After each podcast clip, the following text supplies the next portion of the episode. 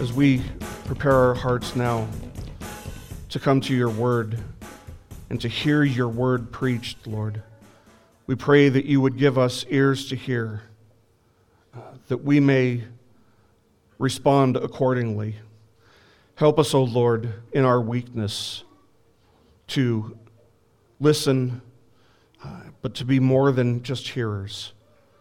Help us, O oh Lord, to be hearers and doers, that Christ may be glorified because of the work that he is doing in our lives. We pray that he would now feed us, nourish us, edify us, strengthen us, and that he would be glorified in the preaching of his word. In Jesus' name we pray. Amen. Well, if you have your Bibles, please turn with me to the book of 1 Samuel. If you're not sure where 1 Samuel is, it's in the Old Testament. Uh, you'll see that the, the sequence of books goes Judges, Ruth, and then 1 Samuel. So it's uh, kind of in the middle of the Old Testament, uh, right after Ruth. Um, and it's, uh, it's ordered that way intentionally. Uh, as you'll see, um, Judges and 1 Samuel are very closely related, uh, which makes for kind of an interesting point to begin our study in 1 Samuel with, but we're going to get to that. Um, our study in 1 Samuel should take about a year uh, roughly a year. The first Sunday of every month, of course, uh, we're preaching, we're going through the Sermon on the Mount, uh, but uh, every other Sunday of the year, we'll be going through the book of 1 Samuel. Should take about a year. My hope is that uh, our studies of, of 1st and 2nd Samuel will take about two years, because that's about how long the Sermon on the Mount should take. So, uh, Lord willing, they'll, they'll end somewhere around the same time. But we will be starting our study in 1 Samuel today in the first chapter. So if you have the first chapter open, that is obviously where you begin a study. Um, but once upon a time, I, I, did preach through Judges. It was about 10 years ago, nine, nine years ago. I preached through, uh, at the time, what I referred to it as being the most culturally relevant book in the entire Bible. Um, you know, it's a book that's found in the Old Testament, uh, which was about an age of complete chaos and complete anarchy uh, that persisted in the nation of Israel for roughly 200 years or so. Uh, Judges is a book that is described, uh, or that, that describes uh, an age in which the Israelite people were continually, over and over again, worshiping the false gods that were worshiped and embraced by the pagan uh, people around them in the land. And whenever that happened during this period, uh, they, would be, uh, they would find themselves enslaved to those people eventually. And whenever that happened, uh, God would raise up a leader a judge uh, to deliver his people and turn them back to the Lord. And as soon as he did that, uh, the people would once again begin to turn their backs on the Lord, and the cycle would start all over again. And it went like that for several generations. Uh, of course, that is the book of Judges. That's what we, we read about in the book of Judges. And that book ended with a statement that summarizes the entire book. And I think I read that verse so many times throughout the study that if you were here for that study, you may have it memorized. But that verse says, In those days there was no king in Israel. Everyone did what was right in his own eyes. That's from Judges chapter 21, verse 25. And now, perhaps you remember or realize, if you weren't here for that study, why I said that that book, that the book of Judges, is perhaps the most culturally relevant book in the entire Bible. Because the truth is that same statement could be made about our culture today. That there is no king in America, there's no real leader in America, and so everybody is doing what is right in their own eyes. And let me just say that if you don't see that happening, you are completely blind. It is absolutely everywhere. Everybody is doing what is right in their own eyes. Our culture has turned its back on God. They have thrown him out of any and every nook and cranny that we could find him in once upon a time, our schools and courts being two prime examples. And the result is that when you look at our culture right now, everybody is just doing what's right in their own eyes. Why? Because they are their own God. Because they're their own gods. And yet, while Israel didn't have a king, um, you know, while that's true of, of Israel, uh, it's not that we don't have leaders and elected officials. We, we do. That's actually part of the problem. Because when we choose leaders, we look for people who are wise. We look for the powerful. We look for people who have the right education and the right connections. We look for people who are wealthy, people who will also be very good orators in the sense that they will tell us exactly what we want to hear when they are running for office. Our elected officials spend millions and millions of dollars in order to campaign for office, all the while masquerading as tiny messiahs who will bring hope opportunity, deliverance, and justice. But once they are elected to office, however, we're disappointed because the promises that they campaigned on almost never, virtually never, come to pass. It all too often turns out that the politician has been corrupted by money. Uh, where did he get those millions of dollars to campaign for office? So he's been corrupted or she's been corrupted by money and power, and they're just as corrupt as the person they replace, and thus they are equally ineffective.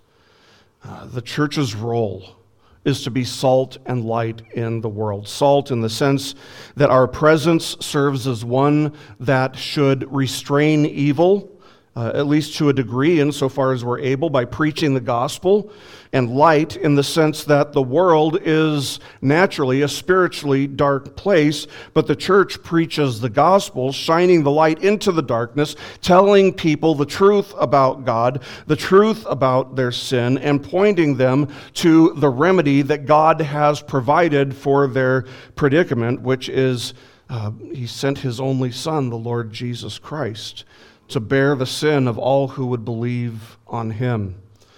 And yet, the church in our country hasn't been salt and light. At least not as fully as we should be. I think to a d- degree we have been. There have been generations where we've been better. I think we've kind of lost that. But why? Because the church so often looks and thinks just like the world does. And once again, I, I, hate to say it, but it ultimately boils down to the same problem that we see in politics. Often it boils down to ineffective leadership. So many pastors are interested in just filling the seats. They'll do whatever it takes to fill the seats. So many pastors are interested in building up their own personal platforms, being liked and being respected in their communities, that they've just watered down the message of the good news of the gospel. Because the fact is, if, you are, if you're faithfully preaching Christ, if you're faithfully preaching Christ and Him crucified, and if you're calling people to repent of their sin, you will neither be liked nor respected by the people in your community. It's a sad reality.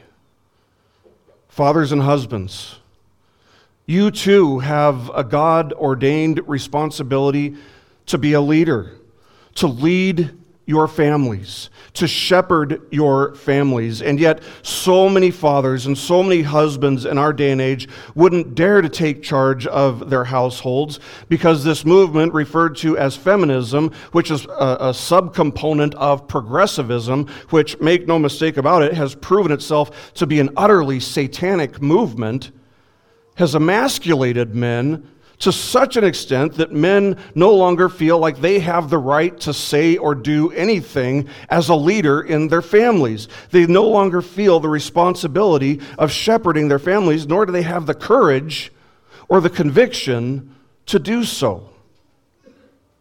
Every sphere of leadership that God has ordained in our country is fallen. Everyone. And the result of all this is that we have a very, very serious problem with a lack of uh, God ordained leadership in our country at every level, which has put us into a situation which is very similar to the problem in Israel back in the days of the judges. In those days, there was no king in Israel. The solution. What did the book leave us with as a solution? Nothing. That's why people don't like the end of Judges, because it ends with these two absolutely abhorrent stories of how corrupt the, the whole society was from top to bottom. We, we know that the end of Judges didn't mark the end of Israel, though. So, what happened? How, how did Israel get turned around? Did they get turned around? Uh, I mean, we want to know, right? Well, we, we should want to know, especially if you can see that our own society faces the exact same problems that the Israelites faced. And the answer to all of these questions is found in the books of 1st and 2nd Samuel.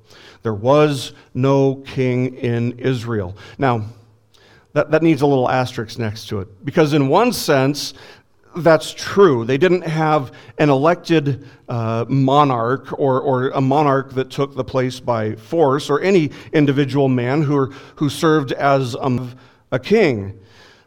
But in another sense, they did have a king. The problem was that they had rejected their king and that they kept revolting against their king's sovereign rule and reign over them.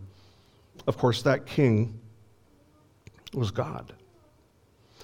And as a result of having rejected God as their king, Israel completely lost their way, not only politically, but spiritually. Now, we should understand that Israel's relationship to God was unique. Uh, it was unlike any other nation's relationship with God. They were God's chosen people, and he, preside, uh, he, he ruled over them, he governed over them in what you would call a theocracy a theocracy. And please don't confuse that with one of the latest fads in Reformed circles, which is theonomy. Uh, theonomy and theocracy are not the same at all. Uh, anybody who says that they are the same thing or even close to being the same thing doesn't know what they are talking about. A theocracy is a system in which God governs directly over his people, a system in which there is nothing and nobody who stands between God ruling over his people uh, and, and the people. Theonomy, on the other hand, involves people being uh, governed by people who are guided by God's word, at least in theory. So it wasn't that Israel didn't have a king, they did have a king, but they didn't love their king. They didn't have a king that was like the kings of the world. God Himself was their king, and they had rejected His sovereign rule and reign over them. And that is why chaos and anarchy prevailed. And the stories that conclude the book of Judges reveal that this anarchy could be found from the common man up to the Levites. Of course, the Levites are the priests who were assigned to faithfully serve the Lord and the people in the tabernacle. All of them had turned their backs on God, all of them had forgotten God. And while the stories that we read about in Judges are, are awful, revolting, and make people cringe in horror, uh, they rightfully should, at least they weren't taking their children to drag shows at the local library. Which I add in order to simply say, we have no room to look down our noses at these people, so to speak. In fact, as a culture, we are morally at their level, if not worse. Everyone does what is right in their own eyes. Why? Because our culture has forgotten God. And there is no worse evil that can happen to any culture or to any generation than that. Our culture, our country has forgotten God. We should understand, therefore, that the books of 1st and 2nd Samuel begin in a very dark place. Uh, they begin in a place where God is virtually absent, or at least he looks that way on the surface. And that would ter- be a terrible thing if God were not always faithful to preserve his people and to bring light and hope after periods of such incredible darkness. The book of 1 Samuel tells us about three leaders Samuel, Saul, and of course, David. Samuel would be uh, the last of the judges uh, whom God would raise up and would also be Israel's first prophet. Uh, he would mark the transition from Israel's old system of government to their new system of government under a king. Uh, a, king like the other nations. Uh, but 1 Samuel's theme is thus Israel's need for a leader who was worthy of not only leading, but also being followed, being emulated. Now, there are two very specific ways I think that the book of uh, the, the, books of First and Second Samuel uh, will benefit and bless us. First, we'll see that the things that, that take place in this book were given to us by God in order to teach us how we are to live in a manner that is pleasing to God today. Uh, Paul said this to the Corinthians. He wrote in 1 Corinthians chapter 10 verse 11. Now these things happened to them, he's speaking of Israel back in the day. Now these things happened to them as an example and they were written down for our instruction upon whom the ends of the ages have come. Now we are a church that believes that all of scripture is uh, it, it, applies to us. It all applies to us. It's all filled with practical application for us. And that's because all Scripture is inspired by God or breathed out by God and is profitable for teaching, for reproof, for correction, for training in righteousness, so that the man of God or the person of God may be adequate, equipped for every good work. That's what we read in 2 Timothy chapter 3, verses 16 and 17. But the book books of 1st and 2nd Samuel will certainly teach us. They will certainly reprove us. They will correct us and train us for works of righteousness in God's ways. It will equip us for every good work.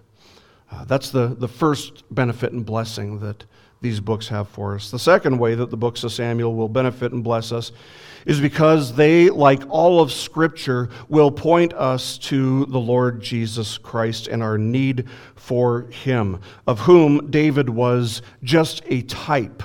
He, it's called typology. He was a type of, uh, of Christ in the sense that he foreshadowed the coming of Christ. Of course, uh, the, the Davidic covenant is found in uh, Samuel's books. We'll see that. But on the day of his resurrection from the dead, Jesus came across two disciples on the road to Emmaus, and they were distraught because of Jesus' death. They didn't recognize him as he approaches them, but he would proceed to show them that all of the Old Testament scriptures pointed to what needed to happen. All of the Old Testament scriptures were about him.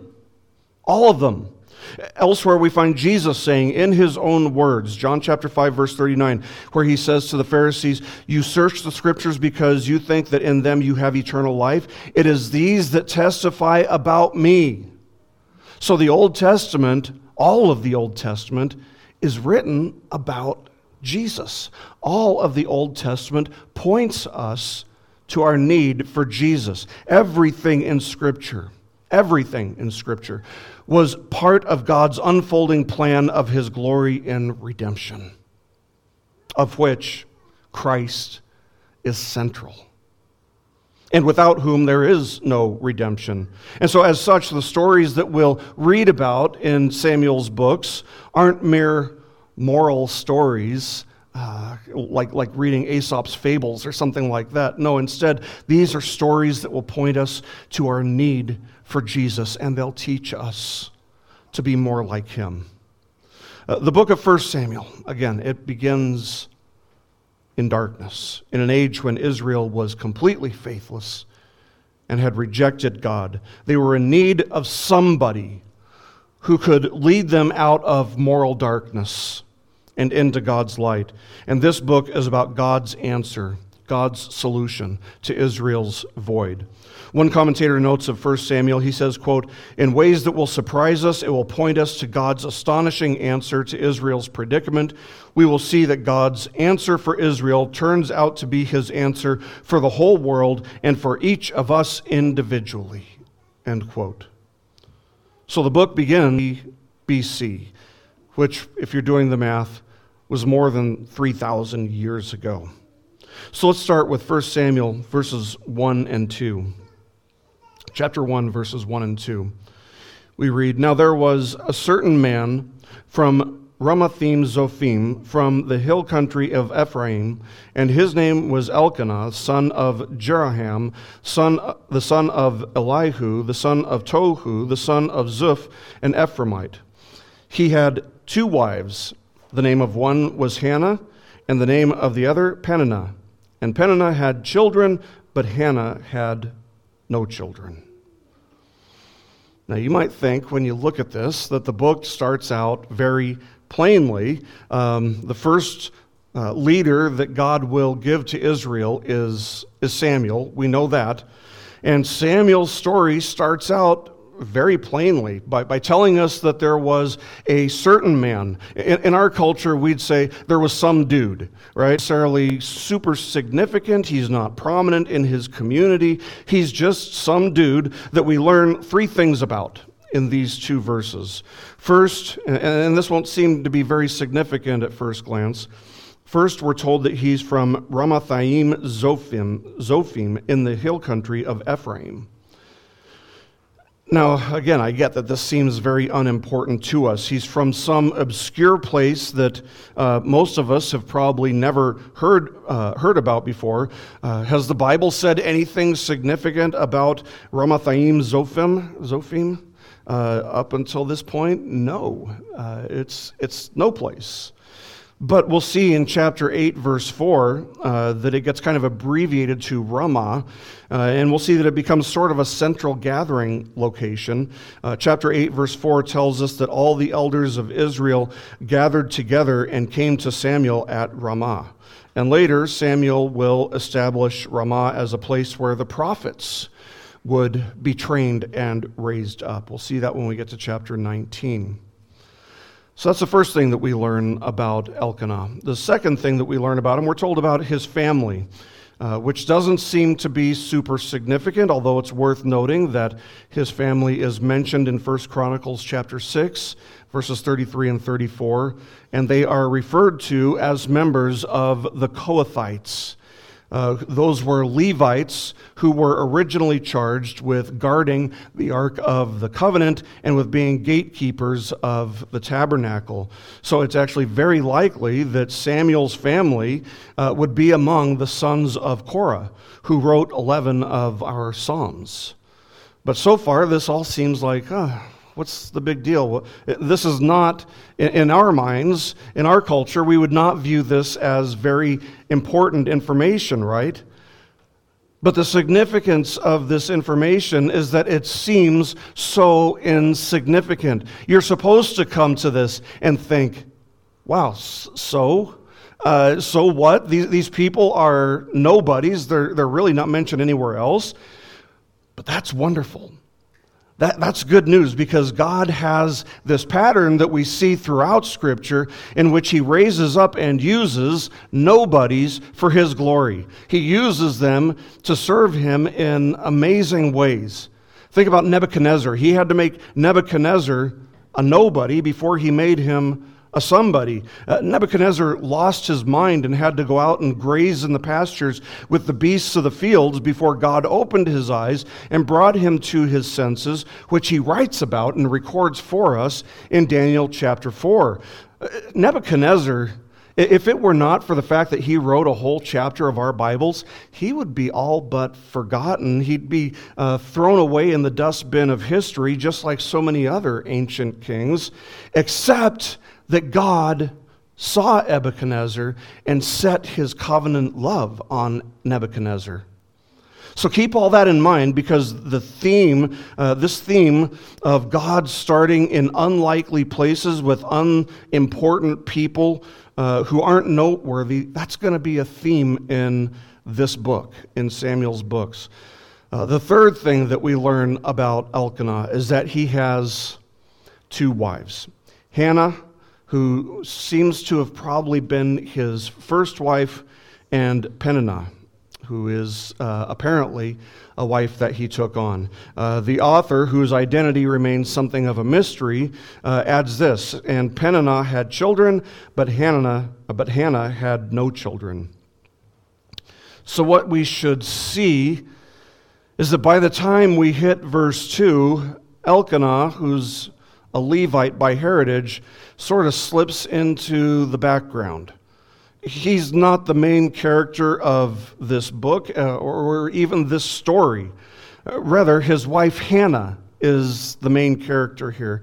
Now, if you'll take a quick glance down at verse 5, you'll see why it is that she has no children. If you look at verse 5, you'll see that it's because the Lord had closed her womb.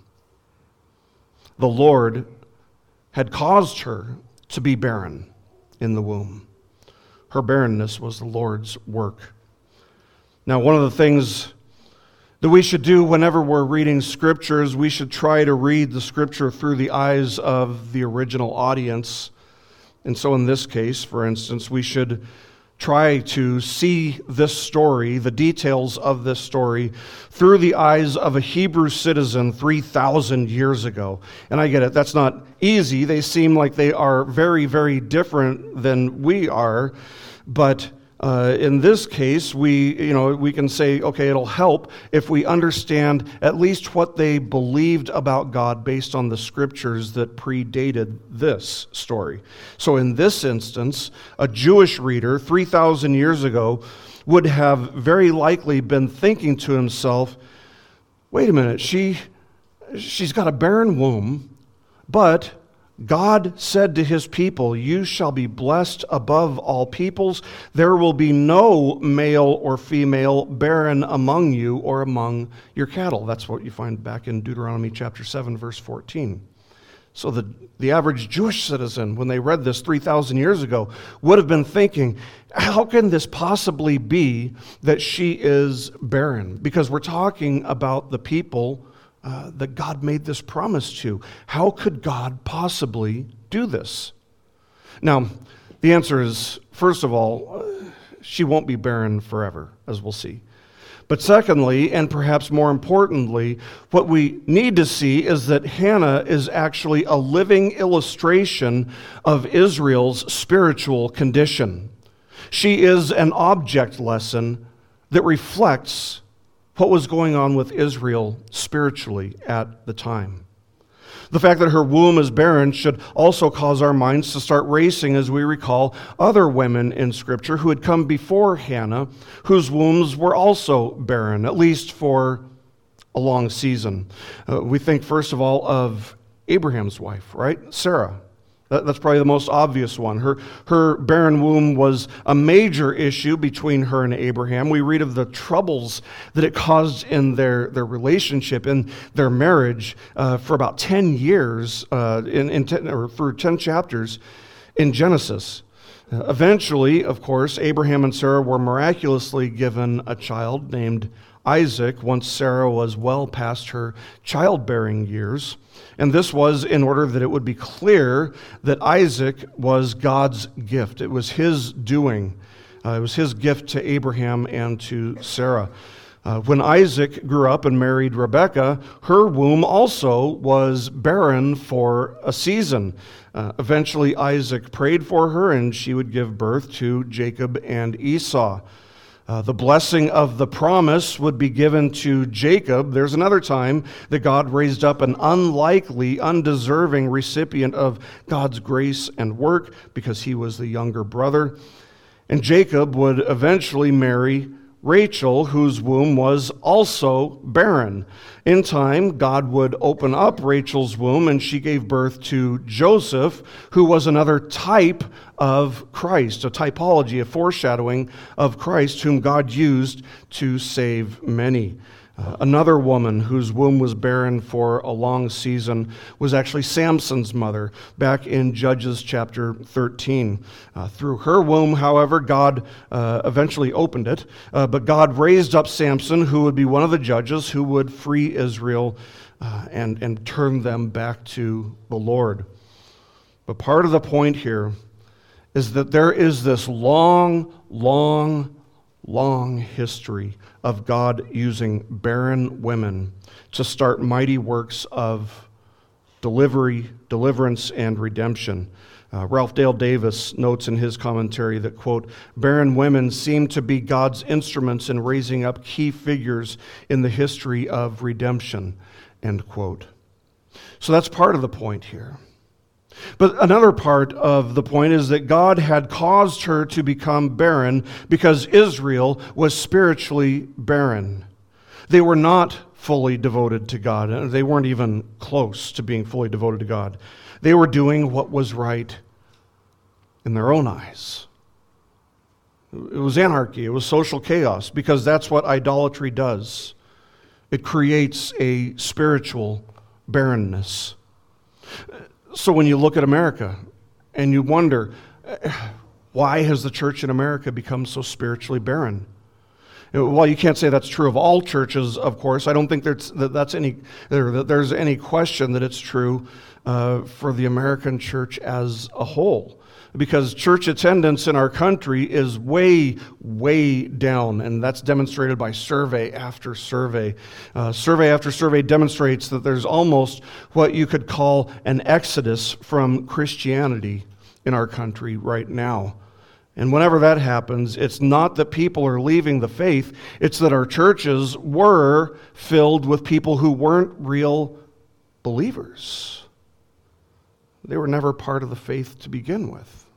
So, no wonder they're leaving the churches and deconstructing. That's the term that people are using these days. And so, with that said, as this story progresses, Hannah will offer a prayer up to God, and her prayer will be a model of the type of prayer, the kind of prayer that we ourselves need to be offering as well. But for now, know that A, she won't be barren forever, and B, her husband Elkanah has a second wife whose name, Peninnah, means prolific. How convenient is that? Uh, what kind of salt in Hannah's wounds is that?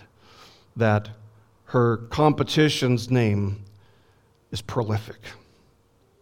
Now, it goes without saying that polygamy, and that's what we see happening here, polygamy is not God's design for marriage. But where does polygamy come from? It comes from man doing what's right in his own eyes. So, what we see here is that Elkanah is guilty of that. He's part of the problem. Uh, that it's, it's not God's design for marriage. He's not, he's not following God's design for marriage. And that's something else that should uh, stand out to us like a sore thumb, just as it would have to uh, a Jewish reader 3,000 years ago. Because Genesis chapter 2, verse 24 makes it very clear that marriage is intended to be a lifelong covenantal union between one biological male and one biological female, and that it is supposed to be monogamous. God didn't create several women for Adam, He created one woman for Adam. And, this definition, by the way, lifelong covenantal union, monogamous, that's a, a, a, definition that Jesus himself would confirm when he was asked a question about marriage and divorce. Now, we can try to excuse this detail that he's got two wives away by understanding that, yeah, okay, a, a barren womb in those times very well could have meant or, or, or did mean economic hardship for the family uh, and a cutting off of Elkanah's uh, family line. Uh, maybe he took a second wife because it just really was that important that a woman bear a man's children and continue his family line. But whatever, whatever, that, that's not an excuse. That, that might explain why he did it, but it's not an excuse for why he did it. He was still doing what was right in his own eyes rather than doing what he should have been doing. What should he have been doing? He should have been waiting on the Lord. He should have been praying to the Lord. And we have no indication that he has ever done that.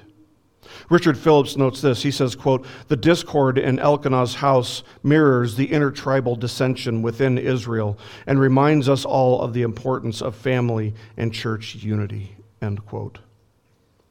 Here's what we need to understand before we proceed any further. We have to understand that God has his reasons for causing what we perceive to be delays.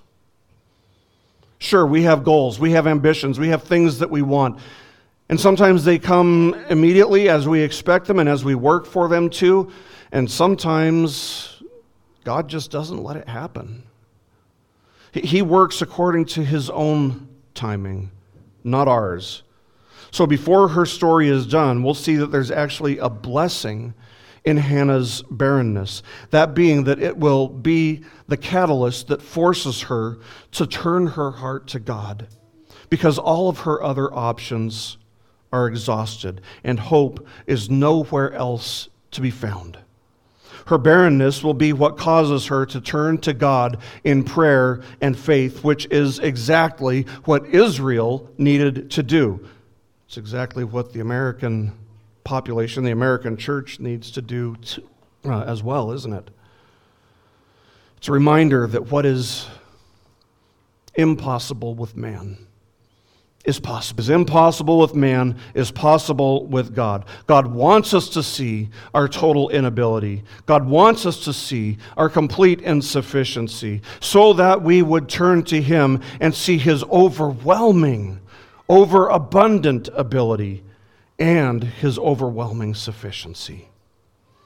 Because from the depths of our inability and from the depths of our insufficiency, the heights of God's sufficiency and provision are most clearly seen. Salvation begins in this way for any spiritually barren soul. It begins with realizing that we need God's grace. It begins by realizing that we need God's provision. It begins with realizing that what we can't do, God can. The sinner must be brought to the point where he realizes that there is nothing, absolutely nothing, that he can do to atone for the sins that he has committed against God, and that God's grace and mercy are the only hope he has. That hope for reconciliation with God is found nowhere else but in what God has provided himself. Christians who are barren, Christians who are backslidden, can repent and once again look to the cross, confessing their sin to God, and they'll be washed clean and forgiven by the spotless Lamb of God who takes our sin away. This is exactly what God wanted Israel to do. And this is the work that he's going to raise up in Israel. He would begin this work by closing Hannah's womb, by making her barren in order that she would pray for God's grace and provision, which God would be more than happy to abundantly provide. But let's not get too far ahead of ourselves just yet. Let's continue in verses 3 to 8. Now, this man would go up from his city yearly to worship and to sacrifice to the Lord of hosts in Shiloh. And the two sons of Eli, Hophni and Phinehas, were priests to the Lord there. When the day came that Elkanah sacrificed, he would give portions to Peninnah his wife and to all her sons and her daughters, but to Hannah he would give a double portion, for he loved Hannah. But the Lord would provoke her bitterly to irritate her because the Lord had closed her womb. It happened year after year, as often as she went up to the house of the Lord, she would provoke her. So she wept and would not eat. Then Elkanah, her husband, said to her, Hannah, why do you weep? And why do you not eat? And why is your heart sad? Am I not better to you than ten sons? Here we get a sense of the kind of syncretism that was so common in Israel. Syncretism is when you take part worldly ideology, part what God says, and you put them in a blender and you mix it up, and what do you get? uh, you get garbage. Uh, you know, they, they, would, they would take part of their faith and part of, you know, the, the various idolatrous religions in the area. They'd blend it up, and what came out was just garbage. Uh, in, in many of those religions around their region, polygamy was not only permitted, but often it was even encouraged. But Elkanah still practiced going to Shiloh uh, to worship and make sacrifices unto the Lord there. That's where the tabernacle was. Uh, that's the place where the, the tabernacle was. Remember, the, the, the temple would not be built until after David's time, uh, when Solomon was king of Israel. And it was where the Ark of the Covenant was kept as well. But sadly, Hophni and Phinehas, who were sons of Eli, were wicked, wicked men who would abuse their positions, which we'll see when we get to chapter 2.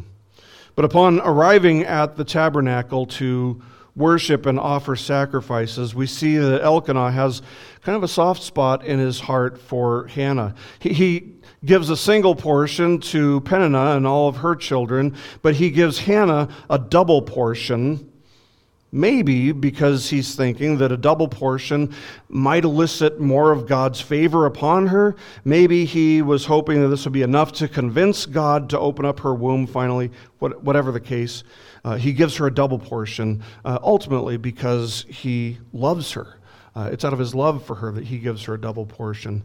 But here we, we see that there is no love lost between Hannah, who is barren, and Peninnah, who is uh, prolific uh, as far as they're concerned.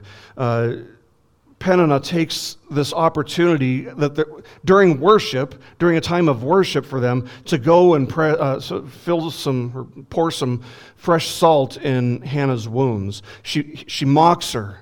Uh, she provokes Hannah for having no children.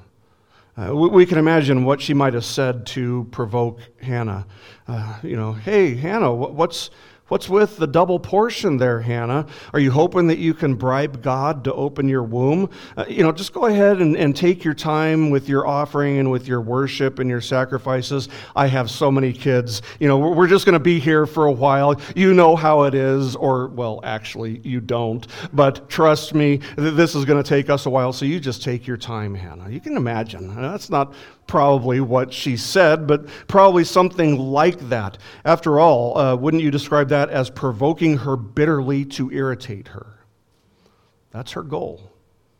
She's trying to get under her skin, under Hannah's skin. She's trying to find her last nerve so that she can step all over it. And Elkanah's response to the sorrow in Hannah's heart upon being provoked to this point.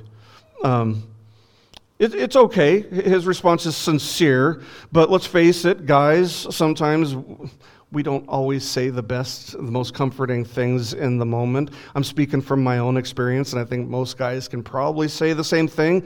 I think that that's the case with Elkanah, who tries to console his wife, but he sort of stumbles on his words. Uh, what he said is, Why do you weep, and why do you not eat, and why is your heart sad? Am I not better to you than ten sons? What he probably should have said is something like, Hannah, I know why you're weeping, but you need to know that you are worth more to me than 10 sons. You tell me which one's more consoling, right? But he's, he's a dude. He, he's trying his best. He is trying to console her, so we can at least appreciate that much. So I think he tries, but he fails to comfort Hannah here. I think it may have made it worse. I don't know. But while we'll, we'll often say the, the wrong things to someone who needs comfort, friends, the reality is there is one who offers comfort who never fails, and that is God. That's who Hannah really, really needs right now. She needed to remember the Lord and turn to Him in faith because that's what Israel needed to do as well. And this trial that she's having is the remedy, it's the catalyst that God has ordained and provided to provoke her to do just that to remember the Lord and to turn to Him in faith. You know, people will often speculate about what Paul's thorn in the flesh was. Uh, some think it was uh, an eye condition. There, there is evidence for that. Uh, but you know what I think it was? I, I think it was someone he knew uh, someone who knew exactly how to get under his skin, somebody who knew how to bait him and goad him and get on his last nerve. Paul writes this in 2 Corinthians chapter 12 verse 7. He says, "To keep me from exalting myself, there was given me a thorn in the flesh, a messenger of Satan to torment me, to keep me from exalting myself." Now that word messenger never anywhere else refers to some, tor- some type of, uh, of condition or, or, or disease. That word messenger always refers to a person in every other context, a, a person or an angel in every other context. But in this case, an, a- an agent sent by Satan torments him, but we need to understand what Paul says here that it was permitted by God. It was this, this thorn in the flesh, whatever it was, was ordained and sent by God. Why? To torment Paul. To torment Paul. Now, you'd better have a theology that makes sense of this because it has to be a perfect theology that, that makes sense of this and simultaneously affirms God's goodness, His perfect goodness, His perfect righteousness, His perfect justice and loving kindness toward His people. Why would God want Paul or Hannah to be tormented by a thorn in the flesh? And the answer, Paul gives us the answer in crystal clear language. It's because Paul would have otherwise exalted himself. He otherwise would have been a very prideful man. Now, what do you think is better? To, to have no thorn in the flesh and to therefore be free to, to be prideful and to exalt yourself, or for God to give you a thorn in the flesh who torments you, but who prevents you from exalting yourself. Which do you think is better? In God's eyes, the answer is clearly B. That you have that thorn in the flesh that torments you, but whose presence also has a sanctifying effect on you in the sense that that person's presence or that, that trial, whatever it may be, prevents you from being prideful and exalting yourself because God is opposed to the proud. Paul continues writing in verses 8 and 9 of 2 Corinthians 12. He says, Concerning this I implored the Lord three times that it might leave me. And he has said to me, My grace is sufficient for you for a very serious trial for Paul, and Hannah's trial likewise was a very serious trial. It was a thorn in the flesh, if you want to call it that. And you need to know, you need to have a theology that makes sense of this. You need to know that whenever you face trials, and you will, if you haven't yet, you will, that God does not send trials to destroy you. He sends them not for your harm, but for your good. He sends them to humble us. He doesn't seek to destroy us with trials, but to strengthen us. Hannah herself would realize this as she's praying in the next chapter, where we'll read in verse 8 of chapter 2, where she says in her prayer, He raises the poor from the dust, He lifts the needy from the ash heap. She sees herself as, as being in that predicament, and she knows that that's the condition that she needs to be in so that God can raise her up. Our response to trials shouldn't be to shake a fist at God, but to get on our knees before Him and to humble ourselves and to lift our hearts up to Him and trust Him with our condition, whatever it may be.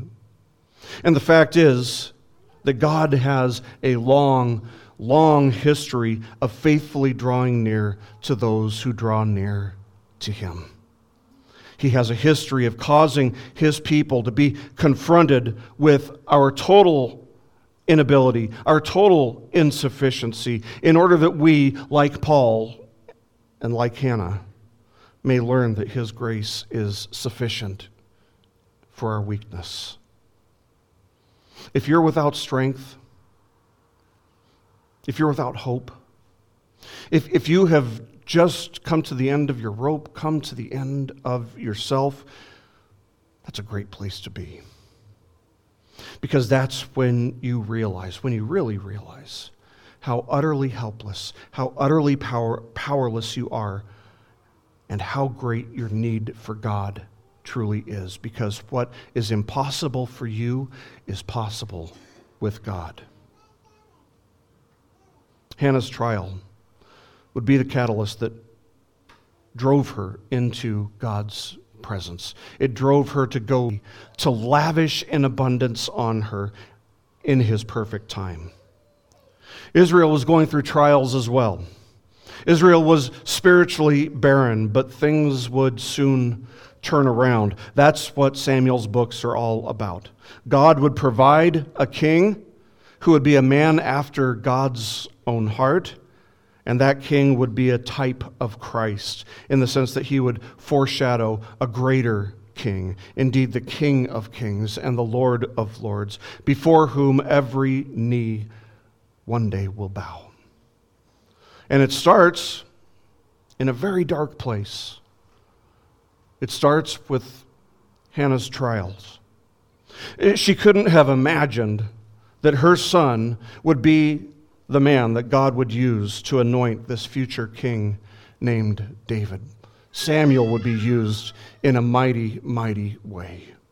And the fact is, in the moment, we also can't imagine what God will do in us through our trials either. But here's what we do know we know that He is always working to accomplish His purposes, just like He was with Hannah in her trial. The trials that God sends are not meant for our humiliation, but that He might humble us. They're not for our impairment, they're for our improvement. They're not for our downfall, they're given so that He might lift us up. And so, as we go through Samuel's books, may we see exactly what Hannah would see that God alone is our true hope in every trial when we see the futility of trusting in anything or anyone but Him, when we turn away from pragmatism and every other worldly gimmick, we'll find that God is faithful to stretch out His hand and pour out His grace abundantly. He will bring light after darkness. His plans and His purposes will all come to pass. He will always preserve a remnant, and he will do what is necessary to raise them up to the praise of his glory and for the fulfillment of his plans and purposes. He will be faithful to every promise. Let's pray.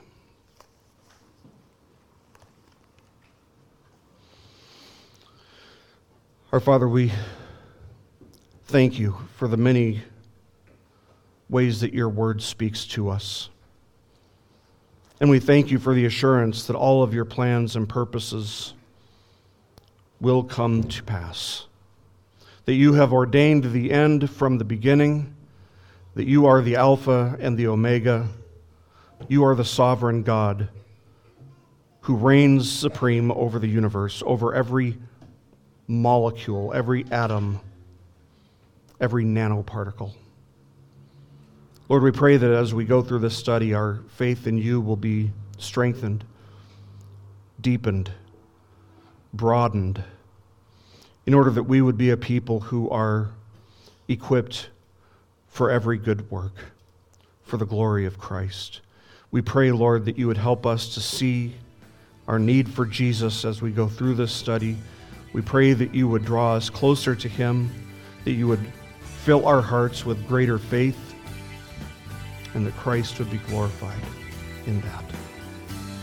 In his name we pray. Amen.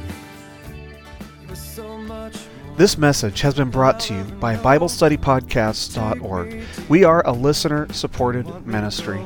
If this is your first time listening to us, we thank you so much for joining us and we ask nothing further from you. But if this is a ministry that you rely on for regular spiritual teaching, we do depend on your financial support to keep us going and growing. If you'd like to make a donation to BibleStudyPodcasts.org to keep us going and reaching thousands of people around the world, you can go to our website, BibleStudyPodcasts.org, and you can make a donation on the right hand side by clicking on the support box. Again, we do rely on your support, and we thank you so much for your financial participation in this ministry, which enables us to continue in our mission of teaching timeless truths in these truthless times. God bless you. Thank you so much for listening today, and keep growing closer to Jesus.